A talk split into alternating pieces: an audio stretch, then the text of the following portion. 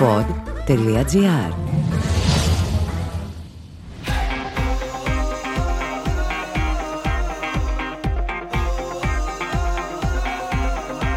Γκολ Πόντ Ολυμπιακός με τον Νίκο Σταματέλο.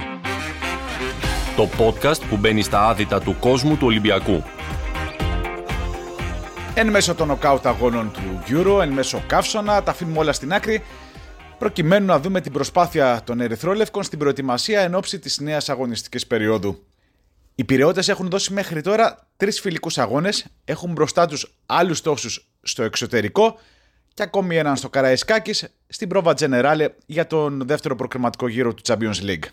Ο Ολυμπιακός μετρά δύο νίκες και μια ήττα, αλλά στους φιλικούς αγώνες το τελικό αποτέλεσμα δεν έχει σημασία. Το τονίζουν συνεχώς οι προπονητές αυτό και δεν το λένε ως δικαιολογία. Στην περίοδο της προετοιμασίας, ο εκάστοτε προπονητής δοκιμάζει όσα έχει στο μυαλό του εν της νέας χρονιάς, αλλάζει συνεχώς σχήματα, συστήματα, περνά από εξετάσεις κάποιους ποδοσφαιριστές, προκειμένου να δει αν μπορούν τελικά να κερδίσουν μια θέση στα πλάνα του. Όποιος θέλει να σταθεί στις νίκες και στις ήττες, απλά κάνει λάθος. Η εικόνα της ομάδας είναι εκείνη που μετρά και η απόδοση ορισμένων ποδοσφαιριστών και όχι αν τελικά οι Ερυθρόλευκοι θα φύγουν από το γήπεδο νικητές ή ηττημένοι. Αξίζει να σημειώσουμε ότι μέχρι τώρα ο Πέδρο Μαρτίνς δεν έχει δοκιμάσει το σύστημα μετρή στην άμυνα. Εκείνο που είδαμε πέρσι σε πάρα πολλές αναμετρήσεις προς το τέλος της σεζόν, εκείνο που είδαμε και στον τελικό του κυπέλου Ελλάδος, χωρίς κάποιος να μπορεί να ισχυριστεί ότι ο Πορτογάλος δικαιώθηκε για την επιλογή του και δεν αναφέρομαι μόνο στον τελικό και δεν κρίνω από το αποτέλεσμα, αλλά από την αγωνιστική εικόνα που παρουσίασε ο Ολυμπιακός όλο εκείνο το διάστημα που αγωνίζονταν με τρει στην άμυνα. Ο Μαρτίνς επιλέγει τετράδα. Κάνει τις δοκιμές του και μόνο στον αγώνα με τη Ζάλτσμπουργκ είδαμε να αγωνίζονται μαζί ο Σοκράτης Παπασταθόπουλος με το Σεμέδο. Θα περίμενες λοιπόν με τέτοιο δίδυμο να νιώθεις μια σιγουριά. Είδαμε όμως τον Πορτογάλο να κάνει λάθη ανεπίτρεπτα για την ε, αξία του, να δίνει στιμένες μπάλες στον αντίπαλο έξω από την περιοχή και με φάουλ να απειλούν την αιστεία του Τζολάκη. Αυτό δεν σημαίνει προς Θεού ότι αμφισβητούμε την αξία του Σεμέδο είτε μείνει για ένα χρόνο ακόμη στην ομάδα, είτε φύγει, θα πρόκειται για έναν από τους καλύτερους ε, κεντρικούς αμυντικούς που έχουν περάσει από το λιμάνι. Αλλά η εικόνα που παρουσίασε ο Πορτογάλος κόντρα στους Αυστριακούς δεν μπορεί να επαναληφθεί, όχι στους φιλικούς αγώνες. Στους φιλικούς αγώνες τα λάθη διορθώνονται. Στους επίσημους δεν διορθώνονται, εκεί πολλές φορές πληρώνονται. Και δεν αναφέρομαι ούτε στην αναμέτρηση με την Εύτσι ή τη δυναμό ε, τη Φλίδα, όποια τελικά πάρει την πρόκριση. Και μιας και μιλάμε για την άμυνα, Πάμε και στα άκρα, εκεί όπου τόσο ο Λαλά όσο και ο Ρέαμτσουκ δίνουν εξετάσεις εν ώψη της νέας σεζόν. Σε ό,τι αφορά το Γάλλο, ο Μαρτίνς φαίνεται να είναι ικανοποιημένος από την εικόνα που παρουσιάζει από την πρώτη μέρα της προετοιμασίας και αυτό είναι κάτι που περίμεναν στον Ολυμπιακό. Γιατί πιστεύουν στην ποιότητα του Λαλά και το έλεγαν από την πρώτη μέρα που αποκτήθηκε. Στην απέναντι πλευρά όμως ο Μολδαβός δεν δείχνει ικανός να αλλάξει την απόφαση που έχουν πάρει οι Ερυθρόλευκοι προκειμένου να αποκτήσουν ένα αριστερό μπακ και εδώ και πολύ καιρό έχουν βγει στην αγορά αναζητώντας την καλύτερη δυνατή επιλογή. Στους τρεις φιλικούς αγώνες μέχρι τώρα έχουμε δει βέβαια και τον νεαρό Αποστολόπουλο, ο οποίος έχει δείξει πολύ καλά στοιχεία, αλλά καταλαβαίνετε ότι ο Ολυμπιακός δεν μπορεί να στηριχτεί πάνω του και να μην αποκτήσει ποδοσφαιριστή για τη συγκεκριμένη θέση. Αν τελικά ο Αποστολόπουλος συνεχίσει σε αυτές τις καλές εμφανίσεις, τότε είναι δεδομένο ότι θα καταφέρει να πάρει μια θέση στα πλάνα του Μαρτίνς. Αλλά ο Ολυμπιακός στην παρούσα φάση χρειάζεται ένα παίκτη για βασικό, ένα παίκτη που δεν θα σε κάνει να αναρωτιέσαι αν μπορεί να προσφέρει αυτά που ζητάει ο προπονητής. Απλά θα είσαι σίγουρος ότι μπορεί να δώσει όσα ζητάει ο Μαρτίνς. Σε ό,τι αφορά το θέμα του τερματοφύλακα, όλα δείχνουν ότι είναι θέμα ημερών να φύγει ο Σα από τον Ολυμπιακό, να μετακομίσει στην Αγγλία, να συνεχίσει την καριέρα του στην Premier League και τη Wolves. Ο Ολυμπιακός εννοείται ότι βρίσκεται σε αναζήτηση αντικαταστάτη του εδώ και πάρα πολύ καιρό. Πρώτη επιλογή είναι ο Βάτσλικ, παρά τις δυσκολίες που υπάρχουν όταν μιλάμε για ένα βασικό τερματοφύλακα ομάδας που βρίσκεται στην προημιτελική φάση του Euro.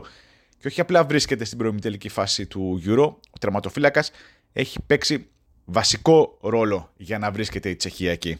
Στο Ερυθρόλευκο στρατόπεδο δεν θέλουν απλά να αποκτήσουν ένα καλό τερματοφύλακα, αλλά στην τελική να βγουν ενισχυμένοι από τις κινήσεις που θα γίνουν στο μεταγραφικό παζάρι. Γι' αυτό έχουν βάλει και στο στόχαστρο κάποιον όχι απλά καλό, αλλά κάποιον που θα μπορέσει να καλύψει επάξια το κενό που θα δημιουργηθεί όταν θα φύγει ο Σα.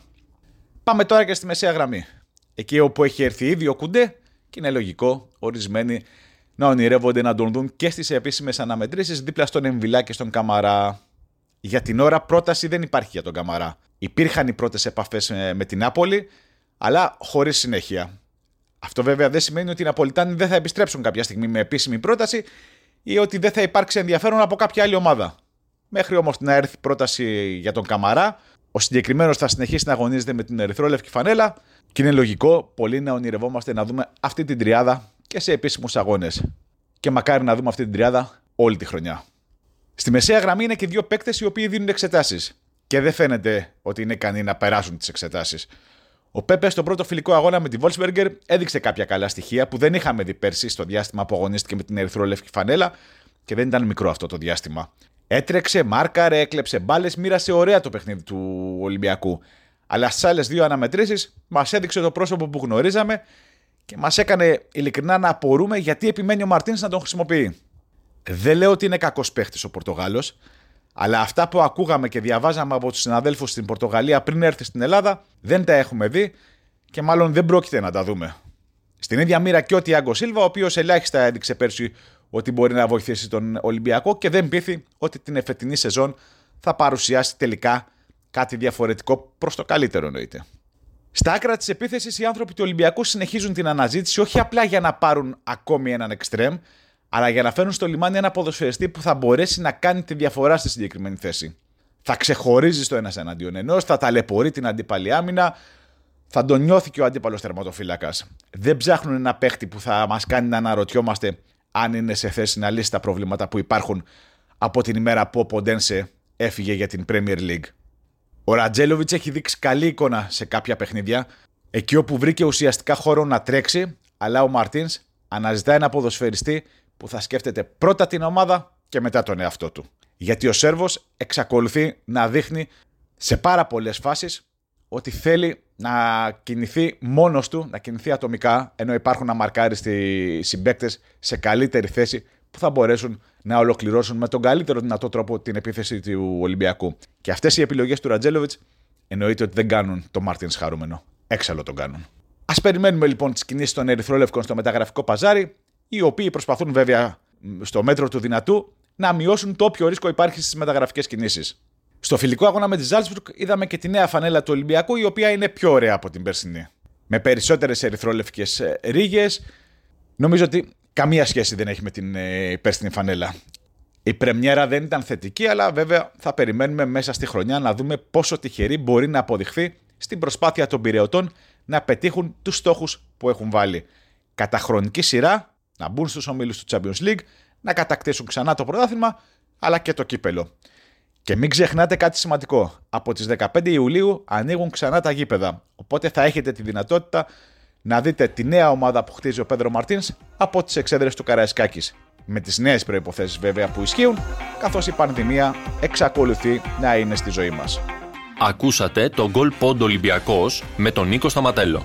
Αναζητήστε τα podcast που σας ενδιαφέρουν στο pod.gr, Spotify, Apple Podcast, Google Podcast ή σε όποια άλλη εφαρμογή ακούτε podcast από το κινητό σας. Pod.gr. Το καλό να ακούγεται.